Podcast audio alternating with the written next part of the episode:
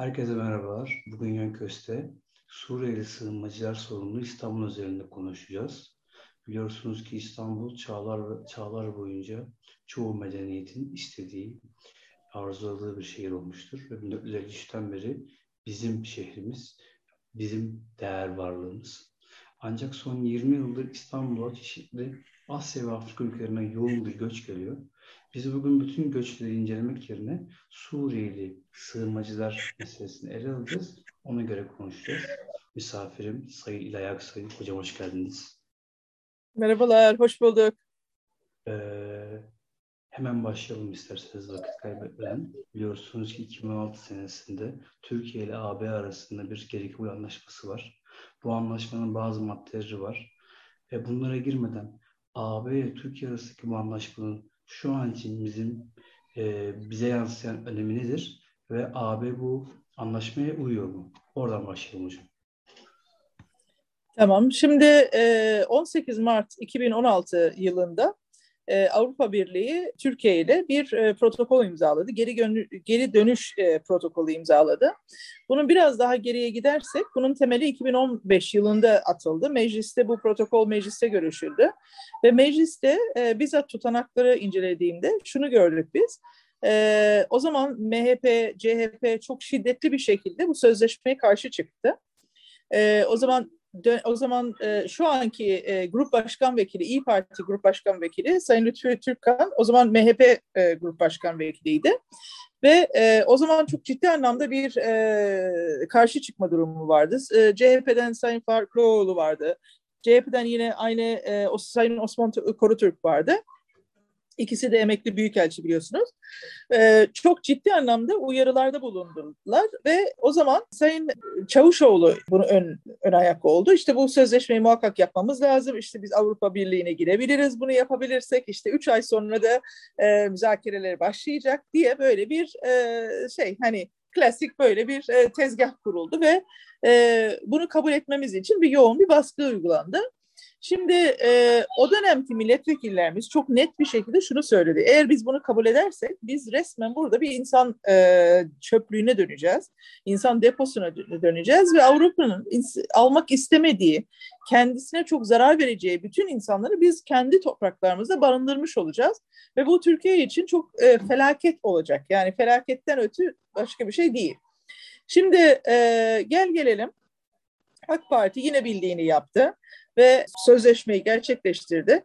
Şimdi sözleşmede Avrupa resmen e, öngördü. Bu kadar büyük bir e, kitlesel göç Avrupa'ya yayıldığında gerçekten bütün dengelerini alt üst edeceğini, ekonomik olarak da çok zarar vereceğini, e, hatta hükümetleri yerinden edeceğini öngörerek resmen e, Türkiye'ye bir para verdi ve Türkiye siz bunları bir muhafaza edin diye.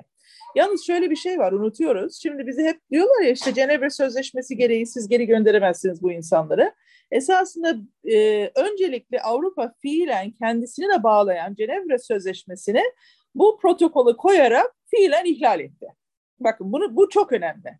Yani Avrupa biri bize böyle gazel okuyor ama kendisi fiilen fiilen bu sözleşmeyi ortaya koyarak fiilen ihlal etti. Çünkü kendisi demografik kendisinin bir demografik çekincesi yok ve diyor ki ülkeme sınırıma gelen herkesi ben sığınmacı hakkı vermek zorundayım diyor. Dolayısıyla bu ambargoyu yani bu yani bu sözleşme resmen bir ambargodur. Yani insanlar Avrupa'ya gelmemesi için. Dolayısıyla birinci aşamada e, Avrupa Birliği kendi sözleşmesini ihlal etti bir kere. Onu net görelim. Hani Türkiye değil. Şimdi Türkiye zaten normalde bu insanları almaması lazımdı. Çünkü 1951 Cenevre Sözleşmesi'ne göre biz sadece Avrupa'dan gelen insanlara sığınma hakkı verebiliriz. Afrika, Asya, e, Orta Doğu'dan insan alamayız biz. Hele hele 5 milyon kişi hiç alamayız. Buraya baktığımızda evet 6 trilyon e, euro vereceklerini söylediler. Pardon 6 milyar euro vereceklerini söylediler. Ama onun da zaten yarısı geldi. Yarısı da kendilerinin tayin ettiği STK'lara aktarmak istediler. Dolayısıyla fiilen fiilen e, Türk halkı 2011 yılından itibaren e, Suriyelilere e, eğitimini, barınmasını, işte e, hani cebindeki harçlığı, sağlık hizmetini, e, kamu hizmetini yani sonuçta yaşıyorlar, belediye hizmet alıyorlar. Yani neticede e, bunu da görmezlikten gelemeyiz. Çöpler toplanıyor, e, kanalizasyon tamiri yapılıyor, bahçeler yapılıyor. Yani sonuçta dolayısıyla tüm kamu hizmetlerinden yararlanarak e, zerre kadar katkı sağlamadan e, biz 5 milyon kişiyi burada barındırdık. Yani ve Avrupa Birliği de e, gönderdiği paranın da yarısını gönderdi. Onu da taksit taksit gönderdi. Yani dolayısıyla Türk halkı gerçekten çok ciddi anlamda mağdur oldu burada. Avrupa Birliği de hem sözleşmeyi ihlal etti hem de e, vaat ettiği şeyi de yerine getirmedi. Hı. Açıkçası başka bir hükümet olsaydı öncelikle zaten bu Suriye Savaşı'na hiç bulaşmazdı. Hadi bulaştı devlet tarafında olurdu. Yani ideolojik bir yapının içine girmezdi. Çünkü sonuçta tamamen bugün AK Parti'nin ihvancı zihniyetinden dolayı Suriye krizi yaşıyoruz ve 5 milyon kişi Türkiye'de. Ve ayrıca başka bir ülke, e, başka bir devlet e, şey hükümet olsaydı asla bu 18 Mart e, sözleşmesini imzalamazdı ve hele hele Merkel'in bu söylediklerinden sonra da derhal feshederdi. Onu da çok net söyleyeyim. Çünkü Merkel açık açık söyledi Avrupa Birliği'ne girmeyeceksiniz diye. Hatta yeni bir olay oldu. Yeşiller Partisi'nde bir hanımefendi Türkiye hakkında konuşuyoruz çünkü Türkiye'nin parasını biz veriyoruz meğerli bir tweet attı. Aynen. Aynen. Böyle bir... İşte, işte bunun nedeni ne biliyor musunuz? Siz burada hükümet bir devlet gibi davranmadığı için, diplomasiyi devre dışı bıraktığı için, kişisel ilişkilerle ülke e, diplomasi e, ülke ilişkilerini yürütmeye çalıştığı için zaten iktidarda bile olmayan bir parti kalkıyor size aşağılayıcı bir şekilde kafa tutuyor, alay ediyor. Hocam İstanbul'a dönecek olursak sizin de e, çalıştığınız bir semt olarak Fatih semti çeşitli e, verilerde ve çalışmalarda Suriyeli sığınmacının fazla olduğu bir yer olarak e, belirliyor. Kesinlikle. E şunu sormak istiyorum. Suriyeli sığınmacıların Fatih semtinde yoğunlaşması, başka semtlerde de yoğunlaşıyor ama Fatih semtinde biraz daha fazla. Sebebi nedir? Niye e, Suriyeli sığınmacılar Fatih'te daha fazla var? Şimdi ben adayken e, hep şunu e, sordum kendime. Yani neden en önemli e, turizm merkezi olan Fatih'te e, böyle bir demografik demo, de, deformasyon yaşanıyor? Çünkü yılda 15 milyon turist geliyor ve geldiğinde Türkiye'yi e, bir Orta Doğu yani ve çok varoş bir Orta Doğu e, gibi görüyor. Yani bu Türkiye'nin özellikle Cumhuriyet için çok kötü bir itibar. Bunu ben çok uzun süre kendime sordum açıkçası. Şimdi biz dün Adana'dan geldik. Ee, biz e, 7 günde 7 farklı il e, çalışması yaptık. Hatay, Kilis, Gaziantep, e, Adana, Mersin, Urfa, Siverek, Kahramanmaraş, Nizip bu bölgeleri hep dolaştık ve e, gördüğümüz en önemli şeylerden bir tanesi özellikle büyük şehirlerimizde bütün turistik merkezlerin bakın bütün turistik merkezlerin hemen dibin dibinde Suriyeli getolar e, oluşturulmuş. Şimdi turist yurt dışından geldiğinde Türkiye'ye geldiğinde ve Türkiye'yi tanı, tanımak için geldiğinde ilk tanıdığı şey Suriye getolar. Yani bizi öyle sanıyor. Dolayısıyla bu çok bilinçli yapılmış bir stratejik Türkiye karalama propagandasıdır. Çok bilinçli yapılmış yani. Kimse bana aksisini artık ispatlayamaz. Fatih'teki soru da burada, cevabı da burada yatıyor. Şimdi yurt dışında geldiğinizde turistsiniz ve Türkiye'yi tanımak istiyorsunuz. Ee, ve maalesef maalesef Avrupalılar bizim hala bizim Arapça konuşmadığımızı, Arapça yazmadığımızı ve e, bilmediğimizi maalesef bilmiyor. Dolayısıyla onları görünce de o bilgi devam ediyor. Yani Türkiye üzerinde çok büyük bir e, kimlik kargaşa propagandası yapılıyor. E, tesadüf olamaz ki bütün şehirlerde, en önemli şehir merkezlerinde ve turistik yerlerde, yani dünyaya açılan yerlerde hemen e, Suriyeli getolar var pislik içinde her taraf. Bakın bugün Urfa'da Balıklı Göl'ün e, Balıklı Göl'e 3 dak 3 dakika mesafededir Suriye getosu. Bakın 3 dakika mesafede. Suriyeliler şehrin adeta tam ortasını e, yani ilan etmiş. Türkler de kentsel dönüşüm adına bakın bu, bu çok çok önemli bir nokta. Kentsel dönüşüm adına Türkler yeni evlere geçme hevesiyle e, şehrin dışına taşınmış yeni evlerde, yeni mahallelerde ve adeta getola, geto oluşması için bir zemin oluşturmuş. Bunun da kentsel dönüşüm çok önemli bir parçasıdır. Bunu da araştırma yapmanızı tavsiye ederim. Kentsel dönüşüm ve göç politikası çok e, paralel yürüyen bir stratejidir. Hocam tavsiyenizi değerlendireceğim ve tabii ki araştıracağım. Yeni sorumuz şu. Şimdi biliyorsunuz ki İstanbul dünyanın başkenti. Ve birçok evet. kişi gelip e, gidip geliyor. Özellikle bu gidip gelmeler ve iskanlar e, dolayısıyla İstanbul'un arka mahalleleri dediğimiz semtler oluşuyor. Yani ne evet. Esenyurt, Zeytinburnu vesaire. Ve buralarda da yoğun bir Suriyeli nüfus görüyoruz. E, evet. Benim, benim soracağım soru şu. Öncelikle neden bu insanlar arka mahallelerimiz semtlere yoğunlaşıyorlar? Bunun tabii ki ekonomik sebepleri var. İkincisi olarak bu insanların orada olması zaten ekonomik sosyal açıdan e, daha geride başlayan mahallelerde sosyal dokuyu bozmaz mı ve ileride bir sorun yaşatmaz mı? Kesinlikle sosyal dokuyu bozar ama nasıl getolaştığını önce anlamamız lazım. Şimdi e, Suriyelilerde şöyle bir özellik var. Şimdi e, bir üç odalı bir daire tutuyor birisi. Bakın üç odalı bir daire tutuyor. O dairenin üç odasını üç farklı aileye kiralıyor. Tamam mı? Üç ayrı oda, üç ayrı aile yaşıyor. Mutfak, salon, banyo ortak. Tamam mı? 1500 liraya siz e, bir daireyi tuttuğunuzda aile başına 500 lira düşüyor. Şimdi 5 kişilik, 5 dairelik bir apartman düşünün. Dördü Suriyeli ya da üçü Suriyeli olduğunda aşağıda yaşayan Türkler rahatsız oluyor. Rahatsız olunca da e, ayrılıyor bölgeden. Dolayısıyla bunun önüne geçilmediği için de getolaşma çok kolay oluyor. Çünkü adeta Türkler tiksinip uzaklaşıyor buradan. Bir de başka bir şey daha söylemek istiyorum. Çünkü bu e, sağ çalışmalarımız bize her ilde aynı şikayetleri gösterdi. İnanılmaz bir ahlak farkı, anlayışı farkı var bizde. Onlarla, onlara göre. Yani bizim aile yapılarımızın ahlaki yapısı, namus kavramı, onların aile yapısıyla e, aile ve yaşam şekline e, çok zıt. Öyle söyleyeyim. Çok çok zıt. Dolayısıyla Türkler bu ortamda da bulunmak istemediği için de e, oradan kaçıyor. Şimdi mesela Esenler gibi yere, hadi Fatih'i e, demografik olarak yurt dışına göstermek istediğiniz e, vitrini öyle gösteriyorsunuz. Ama Esenler gibi yerde, Bağcılar, e, Sultanbeyli gibi yerlerde neden bunları yapıyorlar? Çünkü sonuçta bunlar işçi semtleri. Ucuz işçi.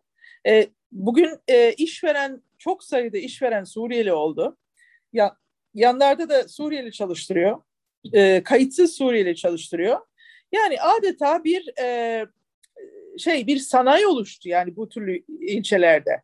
Yani kendisi işveren, Suriyelere işveren, müşteri Suriyeli. E, dolayısıyla yani işçiler de Suriyeli olunca pazar kendi arasında dönüyor. Türkler tamamen saf dışı kalıyor. Getolaşma da bu şekilde oluyor. Aslında hocam burada e, derdim şu, saydığım mahallelerin, semtlerin bir kısmı tekstilde, bir kısmı diğer sanayi dallarında bayağı uzmanlaşmış ve çalışılan evet. yerler. Bu yüzden Zeytinburnu, de, pardon Zeytinburnu da bundan, evet. Evet. Mesela bu yüzden buraya Orta Karadeniz'den, e, Güneydoğu Anadolu'dan veya Doğu Anadolu'dan veya Orta Anadolu'dan göçler gerçekleşmiş yıllar içinde.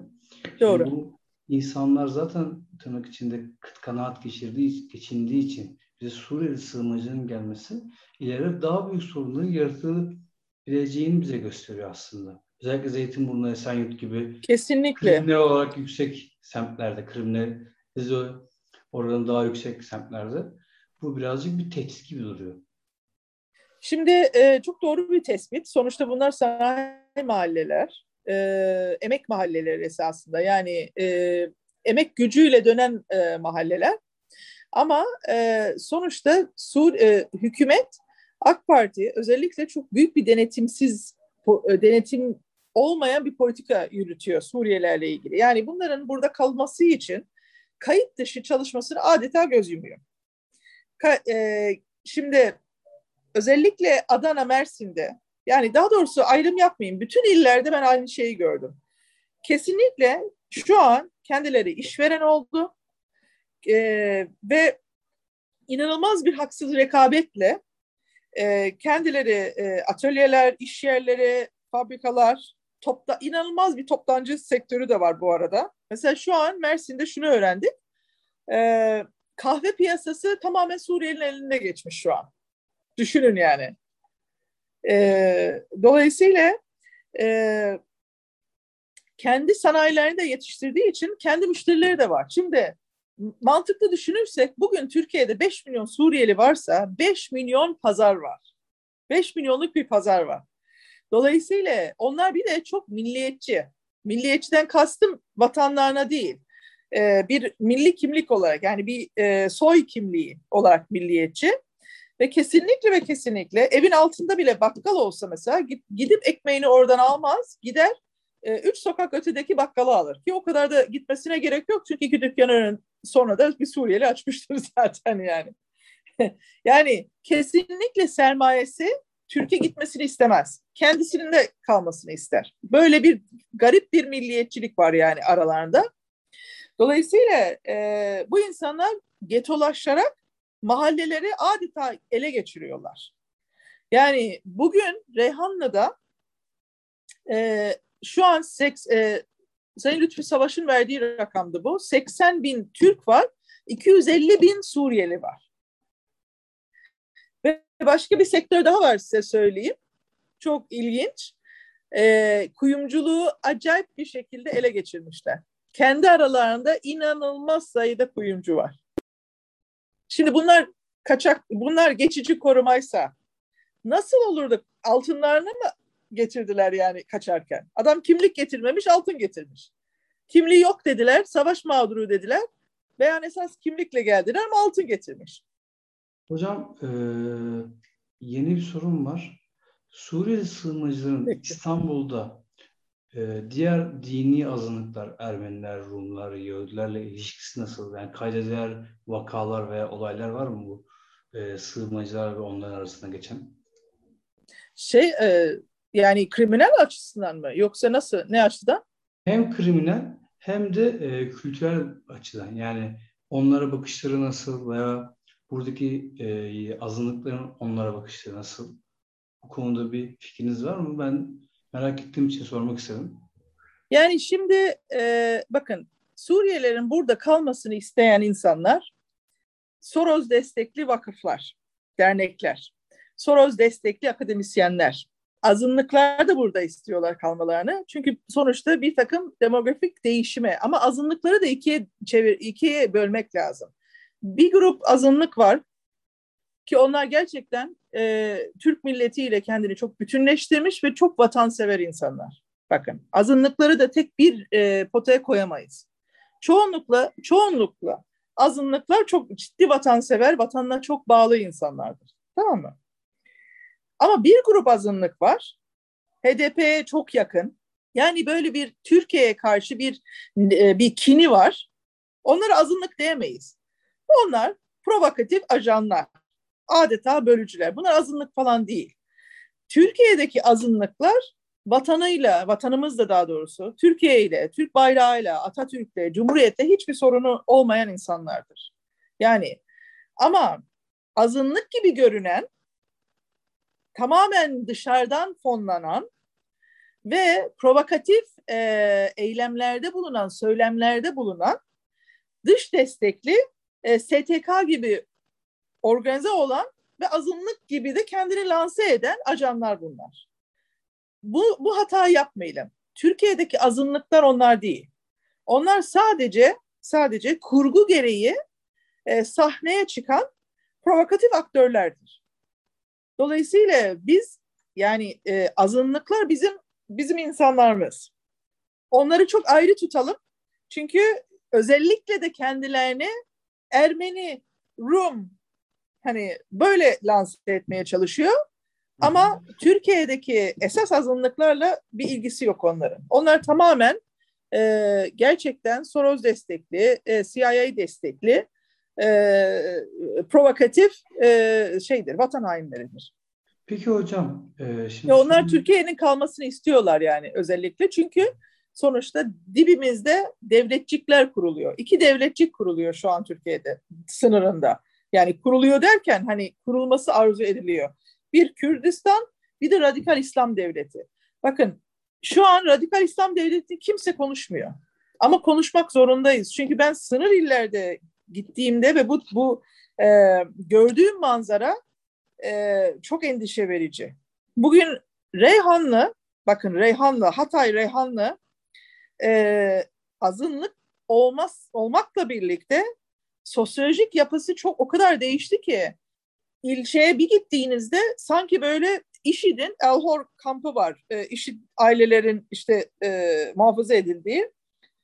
Yani sanki orada orada bir yerdesiniz yani. Kadınların zaten hani e, giyiminden, kuşamından zaten o, o algıyı alıyorsunuz. Dolayısıyla iki devletçi kuruluyor dibimizde. Bir Kürdistan, bir de Radikal İslam Devleti. Yani hedefleniyor en azından kurulması için. Anladım. O yüzden bu mücadelemizi bunu, bu yüzden veriyoruz. Yani ikisi de kurulmasın diye. Hocam anladım. Ee, şu soruyu sormak istiyorum. Biraz konuyu sadece Suriye sığınmacılara değil, diğer göçmenlere getirmek için. İstanbul sadece Suriye'den değil, Asya'dan, Afrika'dan da çok büyük göçler oluyor ve transit gibi kullanılıyor. Ee, bunun sebebi sadece İstanbul'un iki denizi birleştiren iki kıtanın ortasındaki şehir olması mı? Yoksa İstanbul'un ekonomik ve sosyal yapısı da buna uygun mu? Yani bir Afrika'nın, bir Asya'nın buradan Avrupa'ya geçmesi, transit gibi kullanmasına baktığımızda sadece bir e, coğrafi bir avantaj mı var yoksa başka bir yapıda var mı? Şimdi e, coğrafi avantaj elbette var. Elbette var. Ama bu avantaj e, sonuçta hani birden var olmadı. Neticede belli bir e, hudutlarımız var bizim. Biz bu hudutları gevşek bırakırsak hani tabiri caizse yol geçen hanına döner. Şimdi bakın İstanbul'dan bahsediyoruz. Fatih'ten başlayalım. Kara Gümrük esas tarihine baktığımızda Kara Gümrük çok ilginç bir yer. Neden biliyor musunuz? Çünkü Kara Gümrük'ün ilk e, kurulma aşaması yani amacı adını da zaten oradan alıyor.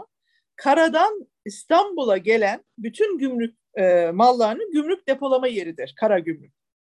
Ama Kara Gümrük'ün bir özelliği daha var. Kara Gümrük'te çok önemli bir e, karakol vardı. Ve o karakol İstanbul'a bakın İstanbul'a kaçak giren herkesi o karakolda e, bir şekilde e, muhafaza ediyor ve sınır dışı ediyordu. Tamam mı? Sonra limanla e, şey deniz yoluyla bu insanları resmen püskürtüyorlardı İstanbul'a girmesinden.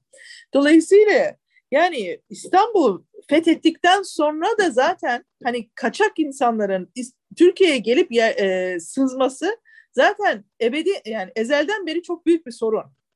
Ama o dönemde bile Fatih Sultan Mehmet fethettikten sonra bile bir çözüm bulmuş yani. Bu insanlar, farklı insanlar gelip sızmasın e, İstanbul'a diye. Şimdi geldiğimiz noktada biz halen bu sorunu bu şekilde e, hani bu sorunu böyle yaşıyorsak o zaman başka bir e, şey var burada. Neden var? İstenmiyor demek ki yani. Özellikle de AK Parti'nin iktidarında e, istenmiyor bu şekilde sınırlarımız kontrol altında tutulabilsin diye. Anladım hocam. Son soruya geçelim. Sizin de vaktiniz var sizde. E, Estağfurullah. Biliyorsunuz Altındağ'da çok feci bir olay oldu Ankara Altındağ'da. Maalesef. Ve maalesef. gencimizi kaybettik. Akabinde gece, gece şiddet olayları oldu mahallede. Ben şunu sormak istiyorum. Ankara Altındağ'da bu olay oldu ve Türkiye bu olay şokunu zor da olsa atlattı ve atlatmaya çalışıyor. Ancak İstanbul böyle konularda daha tehlikeli ve daha e, ileri gidilebilecek şeylerin yapılabileceği bir yer. Sizce az önce saydığımız semtleri de göz önüne alırsak İstanbul'da Altındağ'dan daha büyük bir şiddet olayı veya şu bugünlerde kullanılan yaygın ismiyle bir pogrom e, gör, görüyor musunuz? Böyle bir şey olabilir mi İstanbul özelinde? Şimdi öncelikle şunu söylemem lazım. Ee, bu olay sadece İstanbul'da değil, ben birçok yerde böyle bir şey öngörüyorum. Çünkü halkın bu canı burnuna gelmiş. Yani burasına gelmiş artık yani. Halk gerçekten çok dolu. Ee, sadece sosyolojik ve ekonomik olarak değil, bu kültürel olarak da, bakın kültürel olarak da halk çok büyük tepkisi var Suriyelilere karşı. Dolayısıyla e, yani iş, iş artık bir yerde namus meselesine de döndü iş birçok yerde. Anlatabildim mi? Hani ekmek aldılar elinden ama bir yandan da namus da tehlikeye girdi yani şimdi. Şimdi Allah korusun e, böyle bir şey asla yaşanmasını istemeyiz. Asla. E, ama halkın da tansiyonu iktidar çok iyi ölçmesi lazım. Halk gerçekten çok dolu. İnşallah böyle bir şey olmaz ama olabilecekmiş gibi de davranması gerekiyor. Yani tedbir alması gerekiyor. Şimdi e, eğer halk bu kadar tepkiliyse ve öfkeliyse ki öfkelidir, o zaman Afganları içeriye almayacağız. Taliban'la e, muhatap almak için ısrar etmeyeceğiz. E, hudut namustur. Savunan kişileri içeriye almayacaksın. Dövdür yani dövüldüğünde o çocuğa sahip çıkacaksın. Şimdi e, o çocukları siz terörist muamelesi yapmayacaksınız. Bugün Türkiye'nin birçok yerinde, birçok dağında e, hudut namustur dağlara yazdık biz. O zaman bu ne anlamına geliyor? Ne anlama geliyor? Yani o zaman dağlardaki o yazıları mı sökelim? Böyle bir şey olabilir mi? Allah aşkına yani dağda yazıldı bu. Yani onları mı sökelim yani? Yani dolayısıyla e,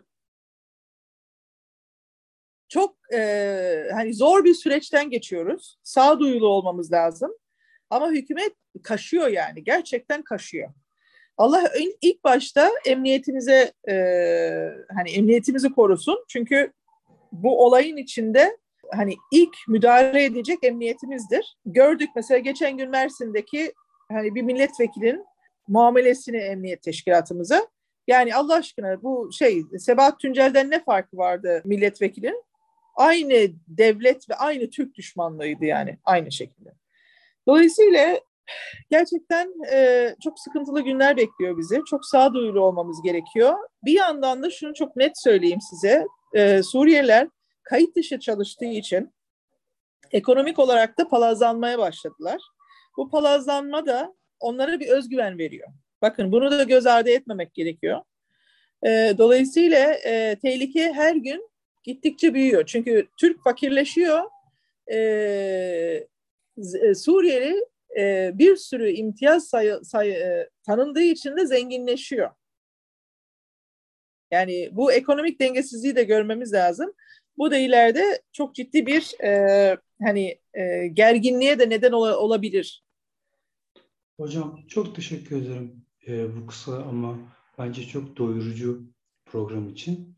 Değerli dinleyenler, bugün e, son 5 yıldır Türkiye'nin gündemini işgal eden sığınmacılar sorununa İstanbul üzerine bakmaya çalıştık. Ama sorun ulusal olduğu için Reyhanlı'ya, Mersin'e, Urfa'ya gittik.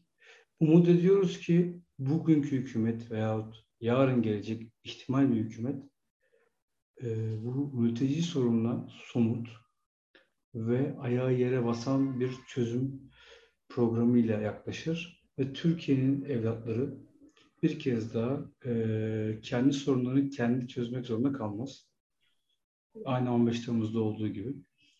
E, bunları söylemek istiyorum. Herkese iyi akşamlar. İlay Hocam çok teşekkür ederim. Ben teşekkür ediyorum. Sevgiler.